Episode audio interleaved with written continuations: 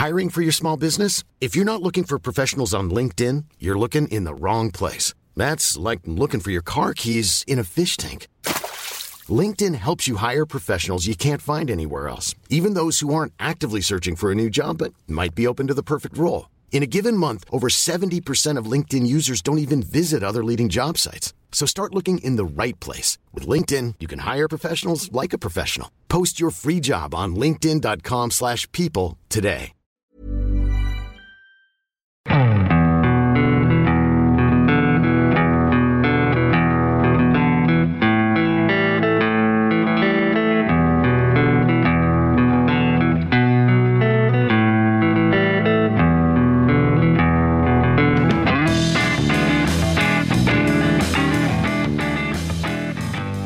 Hello and welcome to the Second Tier Podcast. I'm Ryan Dilks and I'm joined by Justin Peach. Good day, dear Ryan. Justin, how are you? I'm very good. It's uh, obviously we're, we're entering our second part of the year's predictions, and um, I'm looking forward to getting stuck into the mid-tablers. Although I'm sure the mid-tablers aren't, because that spells an underwhelming season. it certainly does. Justin's absolutely right, ladies and gentlemen. Welcome to the number one championship-specific podcast, the second tier. Thank you for joining us wherever you are. Yes, this is part two of our league table predictions, and what we're giving you today is the teams who we think are going to finish between 16th and 9th. Just a reminder that the way we've made this table is pretty simple. Justin's made his table, I've made mine. We've then merged them together. Uh, and of course, it's worth keeping in mind that there's still a month to go of the transfer window, so a lot can change between now and then. So we may as well get stuck in, Justin, with the team we have got 16th, and that is Bristol City. We're kicking things off with the team that we had the greatest disparity over in our mm-hmm. respective league tables, Justin. I had Bristol City 19th, whereas you had them to finish in the top half. I did, I did, and there are a lot of reasons why. Although I'd be interested to know yours first, so I can counterbalance them with some actual logic. Some actual logic, okay. Um, well, first of all, I simply struggle to get too excited about Bristol City with Nigel Pearson in charge. This is the main gripe with me. If they had a different manager, then maybe I'd be feeling a bit more positive about him. But Bristol City fans themselves aren't too confident in Nigel Pearson. They, on many occasions, were booing after games last season. Um, and he's been very underwhelming in his time in the Bristol City dugout. And I have a feeling that his managerial career in general has been overrated over the years. But that's by the by. That's the biggest sticking point for me. But when you look at the squad, the squad is good. They brought in Kal Naismith.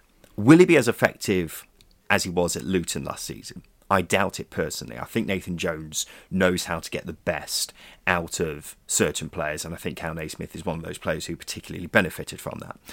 Andy Weimann saved Bristol City on so many occasions last season. He scored a shed load of goals and set up plenty as well. Will he score as many goals as he did last season?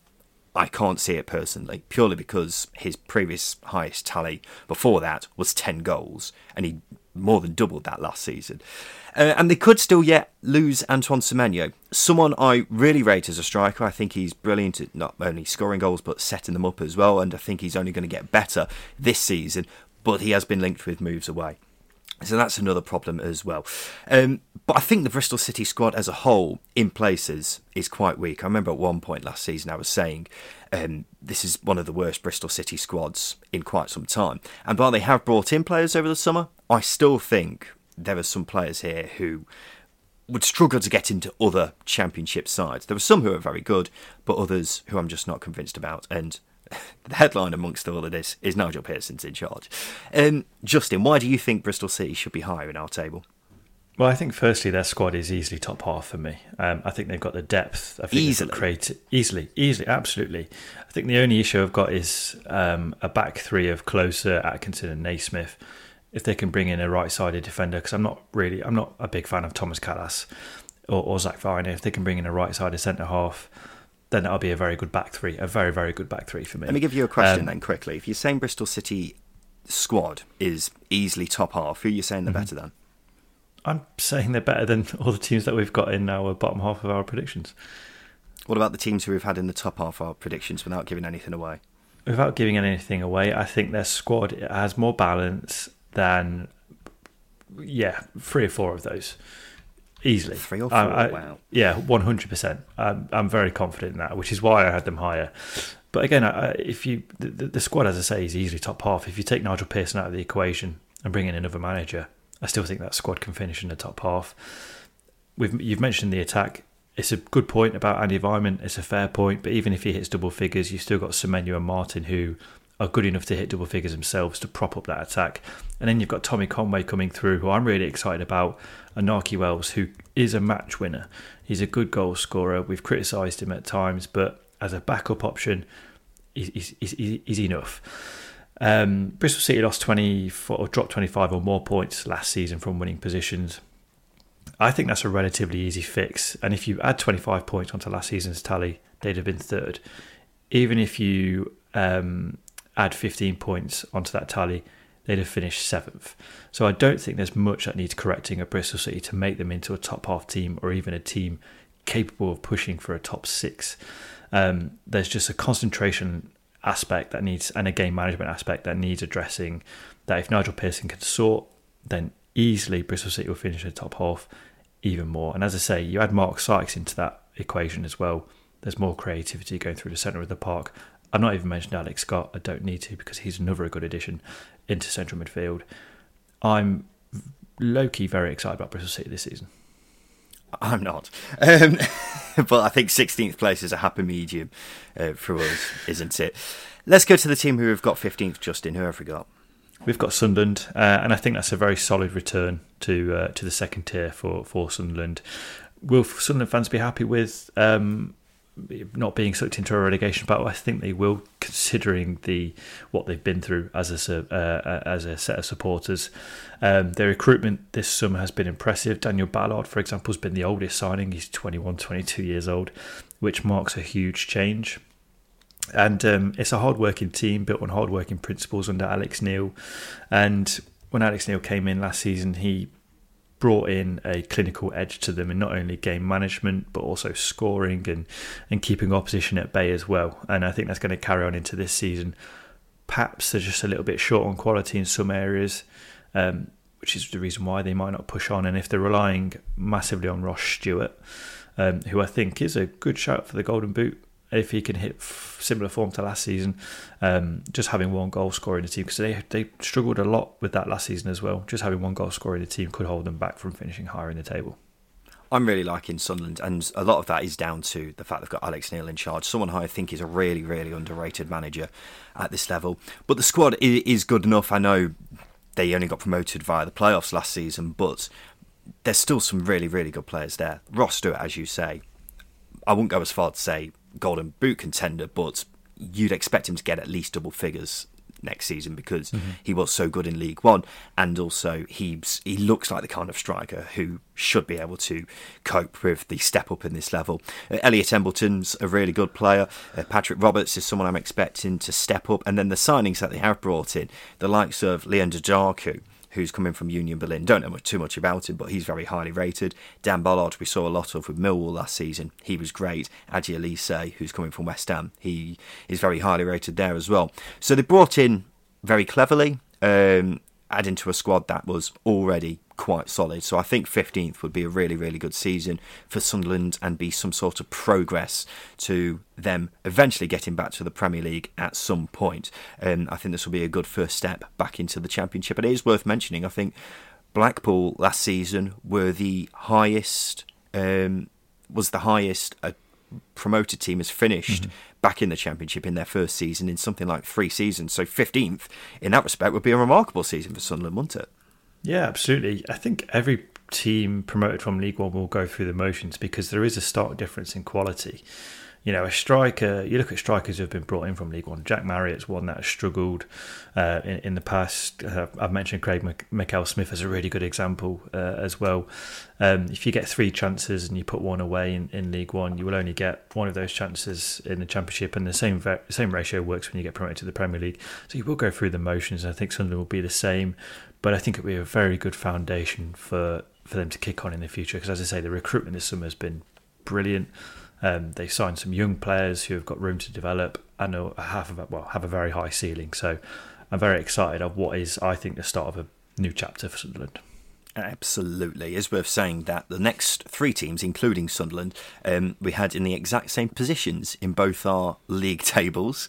Um, so something worth keeping in mind. And we'll go on to 14th, Justin, which is Preston North End, who arguably win the award for the most mid table side heading into next season.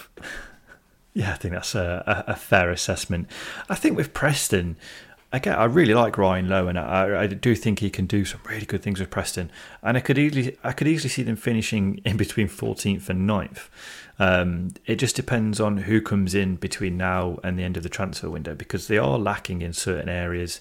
Wing backs has a depth issue. I think Brad Potts is a is a good option, good option on the right, and Robbie Brady is a good option on the left. He's got very good delivery, very good left foot, but his injury record leaves a lot to be desired. Um, obviously, in the forward areas, you're just relying on an Emil Riis, who was a good goal scorer last season, but he did bail Preston out on a number of occasions with some spectacular finishes and some late goals. Um, but he needs someone to play alongside him. Um, you know, Ched Evans is a f- fairly average squad player. He's a, he ruffles feathers. He'll be fine. Defensively, if if the obviously Freddie Woodman's a progressive ball player. He's a very good ball playing goalkeeper. Centre halves that they've got there now, I have reservations on, whether they can do something similar. Patrick Bauer isn't renowned for his ball playing abilities, um, and neither is the likes of Liam Lindsay and um, Andrew Hughes or Greg Cunningham. So perhaps need another defender, need another forward, uh, and some depth at wing back. Central midfield. Um, I really like them. I think they've got one of the best central midfield packages in the division in terms of variation and ability. Yeah, Preston have got pretty much the same team from last season just because they've not really signed anyone. They have been linked with the return of Callum Robinson, but I think they'll need more than just him to really cause any danger towards the teams challenging for the top six, really. So they seem kind of destined to be another for it to be another mid-table season. Unfortunately for Preston, I like Ryan Lowe as a manager, but I think uh, he needs more of a backing for them to really progress any further up the footballing pyramid. Because otherwise, I, th- I think they're just going to keep coasting along, just finishing 14th mm-hmm. or around there for the foreseeable future. So unless they really pull up some trees in the transfer market in the next month, I think it may be just a another season of mid-table mediocrity for them. Unfortunately, Justin. Yeah, you mentioned Callum Robson, but I think he's the perfect strike partner for Emil Riis because I'm not saying I'm not saying it won't be a good no. signing, Justin. I'm saying they'll need more than that to you know do anything significant.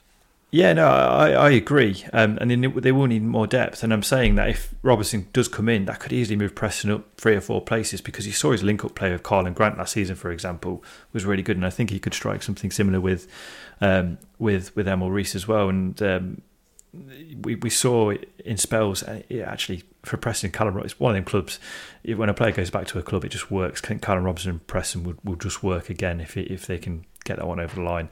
Um, so as I say they just need to add to that team and I think I think it could easily climb the table.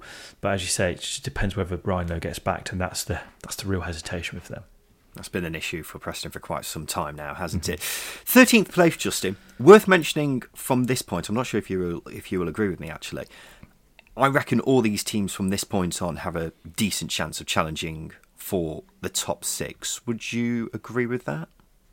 Uh, I would disagree on this occasion. I think, I think looking slightly higher up. Yeah, maybe slightly higher up. I think the next three teams I have certain reservations on, so maybe tenth and above for me. But I hear what you're saying, especially with the next team we're going to mention. There a there are a course of a lot of frustration over the last few years when we're doing these predictions? Um, they're a team that could easily win the league, uh, but that's going that's saying a lot. Or, or, they're a team that could easily get sucked into relegation battle.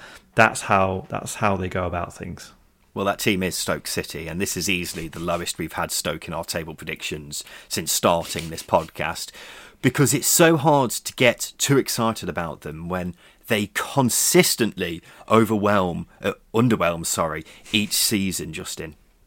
Yep, yep. It's like it's they're like a grandparent, and you think, right, you're going to give me fifty quid in my Christmas card this year, and you get a Lynx Africa. You sound like a very spoiled child.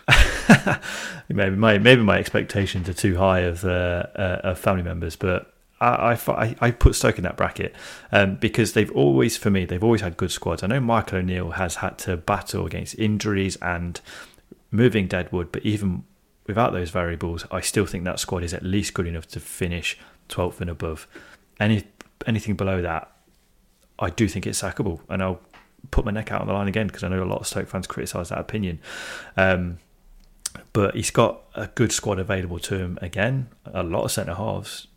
I mean, injuries did crop up last season, but he's got a lot of centre halves at his disposal, and you've got with, with Tyrese Campbell and Jacob Brown, you've got goals. Obviously, Dwight Gayle's just been announced um, as well, which we know his goals to game ratio, but Stoke fans are convinced that's going to drop because he's signed for Stoke because there's this weird curse at Stoke. Don't know why.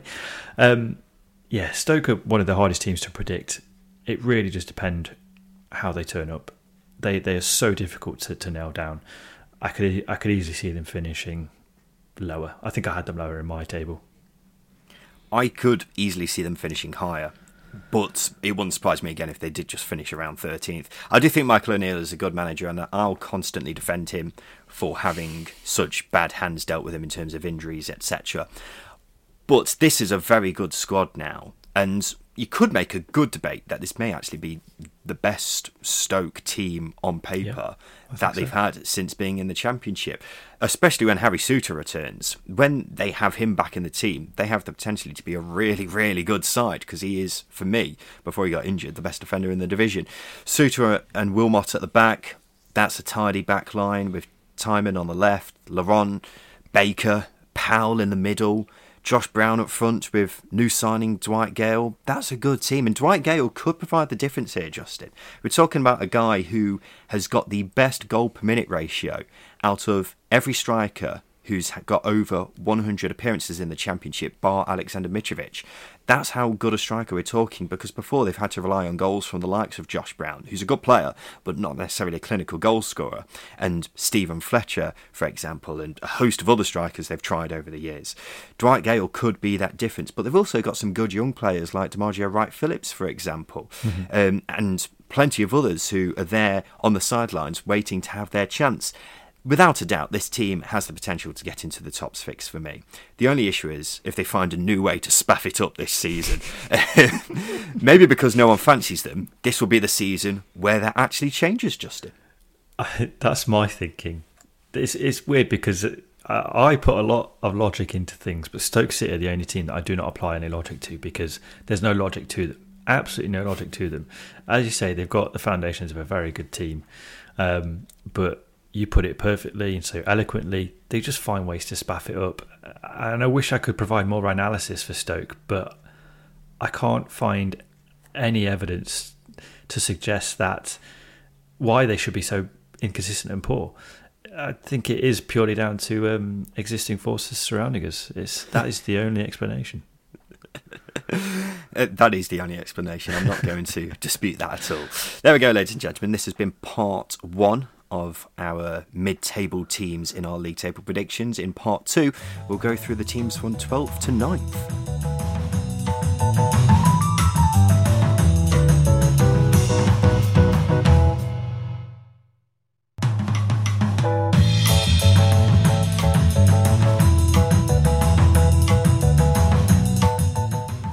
Welcome back to the Second Tier Podcast. This is part two of our mid-table predictions for our league table predictions.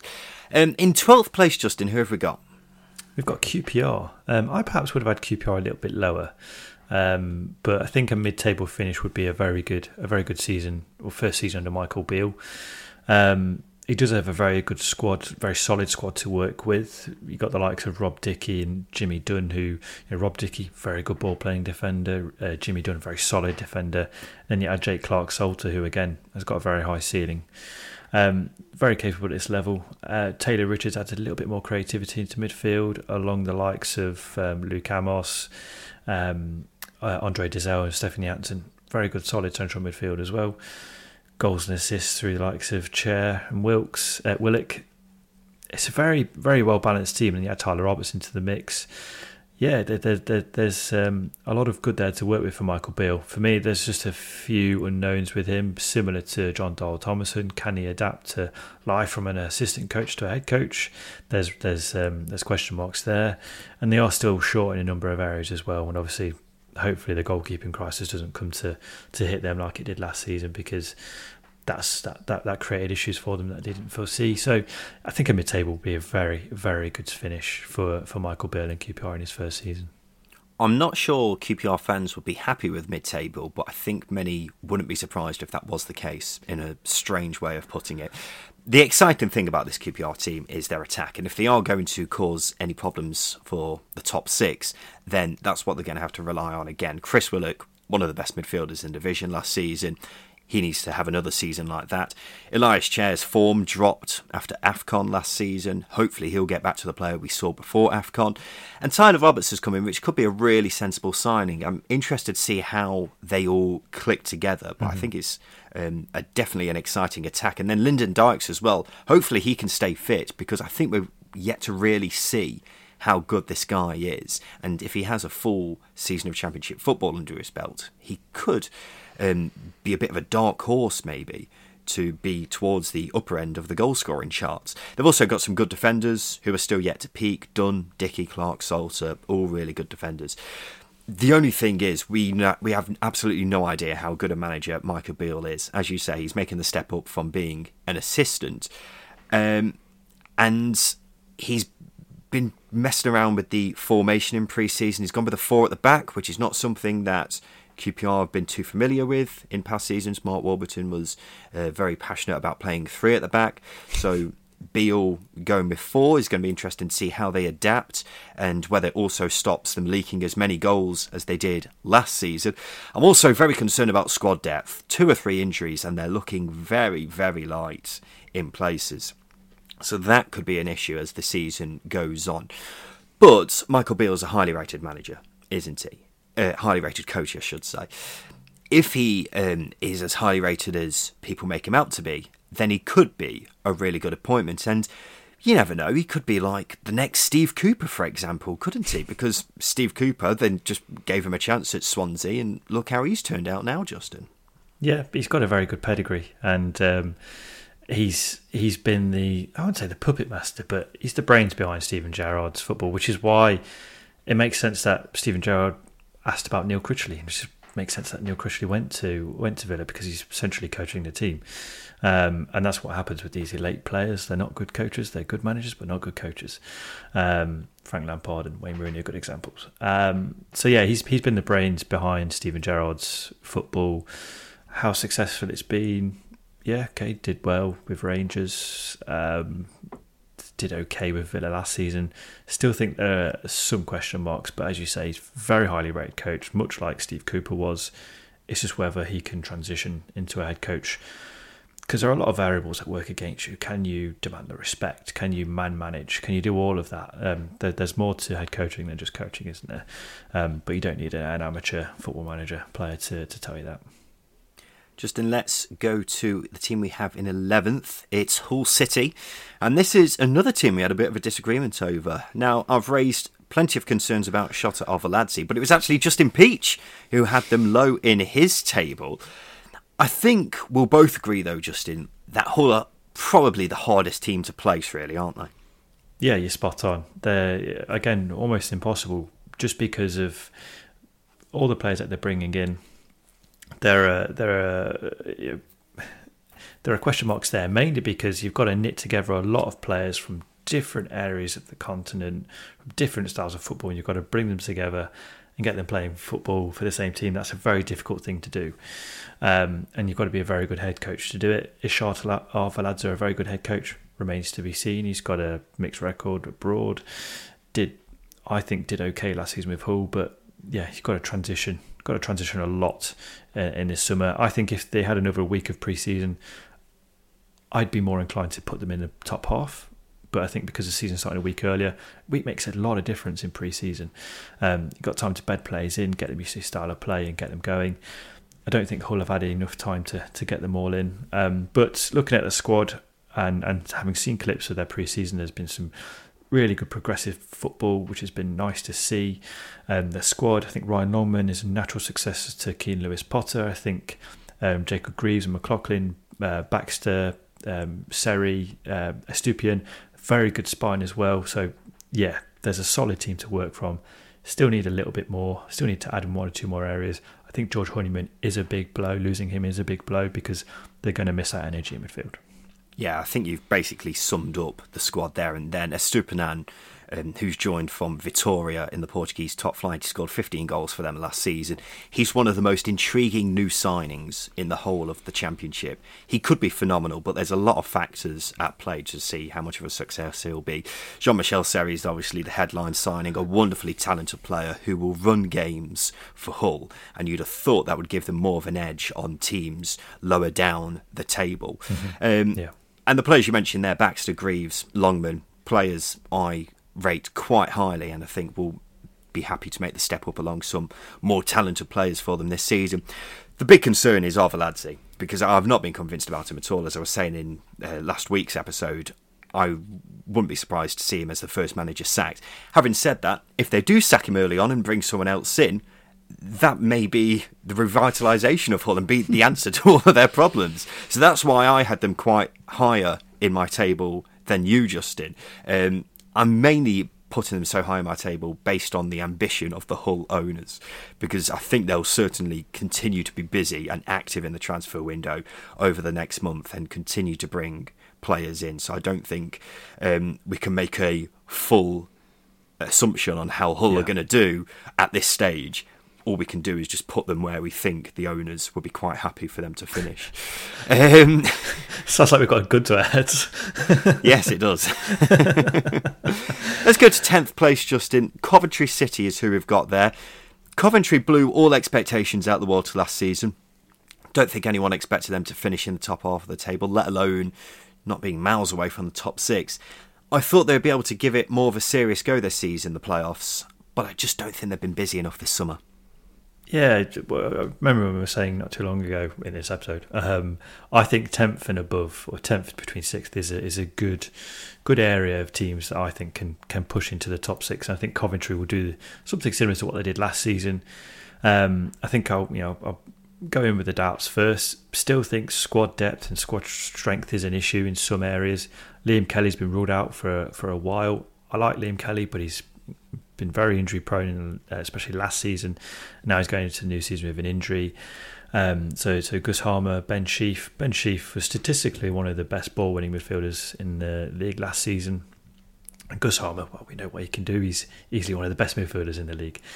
Um, but I still think they need a little bit of depth in that area. I've recommended Panutche Camará from Plymouth as a uh, as a player to come in. He's a very good ball winning midfielder. Um, very um, yeah, someone who can play box to box as well.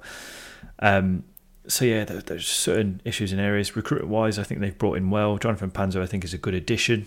Um, good left footed defender. Adds well, replaces that Jake Clarke Salter aspect, uh, and of course he can play left wing back as well, which adds um, adds depth and, uh, a backup option to Bidwell.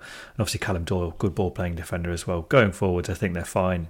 The only worry is if you're relying on Victor Gyökeres to hit the same form he did last season and Matty Godden to stay fit. Because if Matty Godden stays fit, he will score 15 goals next season. If Gyökeres hits the same form, he will again score 17, 18 goals next season. Just a couple of what ifs, but I think squad depth might let them down in the long run of the season. I think they'll be in the playoffs at uh, um, in periods, probably not enough to sustain a serious challenge. Yeah, I think the issue with Coventry is other teams have got better, whereas they've just been trying to keep hold of their key men, which is by no means a bad tactic. But Callum O'Hare, at the time of recording, looks to be on his way out. I think four million would be a good deal for Coventry if they manage to spend it back in the transfer window. Then it could work. O'Hare was, of course, famously lacking that end product that maybe would have fired Coventry into the top six. Who knows? Um, but I, I, think he's replaceable, despite him being a fan favourite at Coventry. Um, Gustavo Hamer and Victor Gyökeres have been linked with moves away. I don't think they can afford to lose them. They need Gyökeres to score the goals for them next season, especially if Matty Godden has another season where he struggles to stay out the treatment room. And having said that, if they manage to keep both of them and keep both of them fit for across the course of the season, then goals I can't see being a problem because they should score enough goals between them. And Gustavo Hamer is a wonderfully talented player. They've got loads of good defensive options. Callum Doyle, Panzo, as you mentioned, have come in as well as the ones they already had. Jake Bidwell's a solid left wing back. Ben Sheaf is coming off the back of a good season in midfield as well. So they're certainly got a good side that can have a similar season to what they had last season. I think they need a bit more though for them to really be a serious challenger for the top six just now. I think that's just mm-hmm. the long end of it really that that's the problem that's going to uh, catch up with them unless they do some serious business yeah. in the remaining weeks of the transfer window and then the final one of this episode, Justin, is ninth place. It's Swansea City, the one we had the second biggest disparity over. Justin had the Swans 12th. I actually had Swansea in the playoffs in my table. So why do you hate Swansea City, Justin? Because I love Cardiff. No, no, no. um, no, it's, it's, I think I still think there are a lot of issues that Russell Martin needs to work out, and I think he's going to need a season to do it again if you look at last season, I know he came in late in pre-season, but last season there were a lot of games where they had a lot of the ball, just did nothing with it. I liked where they were going with it, um, but I'd have thought those uh, those issues may have been ironed out by sort of uh, December, January time. They weren't. They persisted, and then they opened up, got more attacking, and they opened up themselves and conceded a lot of goals as well. Um, so there are a couple of issues there. Um, I, th- I, think they were recruited well. I think Joe Allen's a, a, good replacement for Flynn Downes. You add him into that spine of the team, into that midfield sort of trio of Grimes, Allen, um, and Paterson. It's a very solid midfield base. That has creativity and energy as well. Um, uh, goal scoring is not going to be an issue. You've got Obafemi and Piroe. Um, it's just creativity that I think is going to be the stumbling block, and being able to turn possession in the opposition third and be more aggressive. Um, that's what I want to see because a lot of the time as well last season they were bailed out by very accurate shooting by Joel Piroe. So if they're going to follow the same suit, they've got to rely on Joel Piroe being very very accurate with shooting again, which isn't sustainable. Um, and that, it just comes down to that. I think centre halves wise as well. I still think they need another centre half. Uh, you know, someone who's aerially dominant but also comfortable with the ball at his feet that's something that they, they are missing for me um, in that uh, in that defence. But and obviously depth at wing back. I think every team's in the market for a right wing back, and, and Swansea are one of those, and even left wing back as well. Yeah, I disagree with a lot of what you just said there, Justin. Um, we talk about dark horses in the championship, and Swansea were the team I picked as my dark horse last week, and that's still very much the case. Joel Piroe, Michael Obafemi scored 34 goals between them last season, a brilliant tally, and I fancy them to score even more this season. If Piroe gets around the same tally as last season, I think Obafemi can definitely notch up more, considering he missed large chunks of the mm-hmm. start mm-hmm. of last season. Um, but yeah, Joe Allen coming back, I think, is a really sensible move. Him and Grimes can make a nice double pivot in midfield. And then Harry Darling joining from MK Dons. He was one of the best defenders in League One last season, so I'm really excited to see what he can do. And he should also tighten them up at the back, um, which was a bit of a concern last season. But him coming in, it could be a really, really good bit of business. And Andrew Fisher's a good goalkeeper too. So they've tightened up at the back. They've got two proven goal scorers up front. By my maths, Justin, if you have players scoring goals up top and you've got a strong defence, you'll do quite well. Um, so that's my main um, gist of why I think Swansea will do well this season. Um, admittedly, I have got concerns similar to what you have about the creative aspect of things. Jem Paterson's a good player, but I think they need another one to add um, to his burden. Olivier Ntcham very hit and miss. He's had some moments of brilliance last season, but wasn't enough on a consistent basis. And I know he's one of the most frustrating players in the Swansea team at the moment. Um, and wing backs is one area in particular where I'm very concerned, but I'm thinking they will strengthen. Ryan Manning's a good option on the left, but it wouldn't surprise me if they added there. Right wing back is where the serious problem is. Joel Latibeaudiere looks like he'll be first choice, and he's a centre back by trade. So hopefully that gets addressed, and if it does, then that'll only make me even more encouraged about Swansea being the dark horse that I've tipped them to be this season. Justin, this has been our mid table predictions. We've gone through the teams we think are going to finish between 16th and 9th in our league table. And coming up very soon on Thursday will be our top eight. But before we go, Justin, let's do our charts roundup of who we've had so far in our league table predictions. We'll start at the very bottom, shall we, Justin? Um, in 24th place, we have Rotherham United finishing bottom of the table. Who we got 23rd, Justin? We have Birmingham City. 22nd, the other team going down, we have Reading. In 21st, we have Wigan. 20th, we have Huddersfield Town. 19th, we have Blackpool. 18th place, it's a non mover, Cardiff City. And 17th, we have Blackburn Rovers. In 16th, it's the one me and Justin had the greatest disparity over, it's Bristol City. And in 15th, it's Sunderland. 14th place, we have mid table Preston. In 13th place, we have the cursed Stoke City. In 12th place, we have QPR. And 11th, we have Hull. 10th place, we have Coventry City. And in 9th place, we have Swansea City. And very soon, ladies and gentlemen, on Thursday, you'll find out the teams we think are going to be finishing in the playoffs and going up automatically. So you've got that to look forward to very soon, ladies and gentlemen. And this has been the Second Tier Podcast. We very much look forward to speaking to you again on Thursday. I've been Ryan Dilks. I've been Justin Peach. Thank you for listening.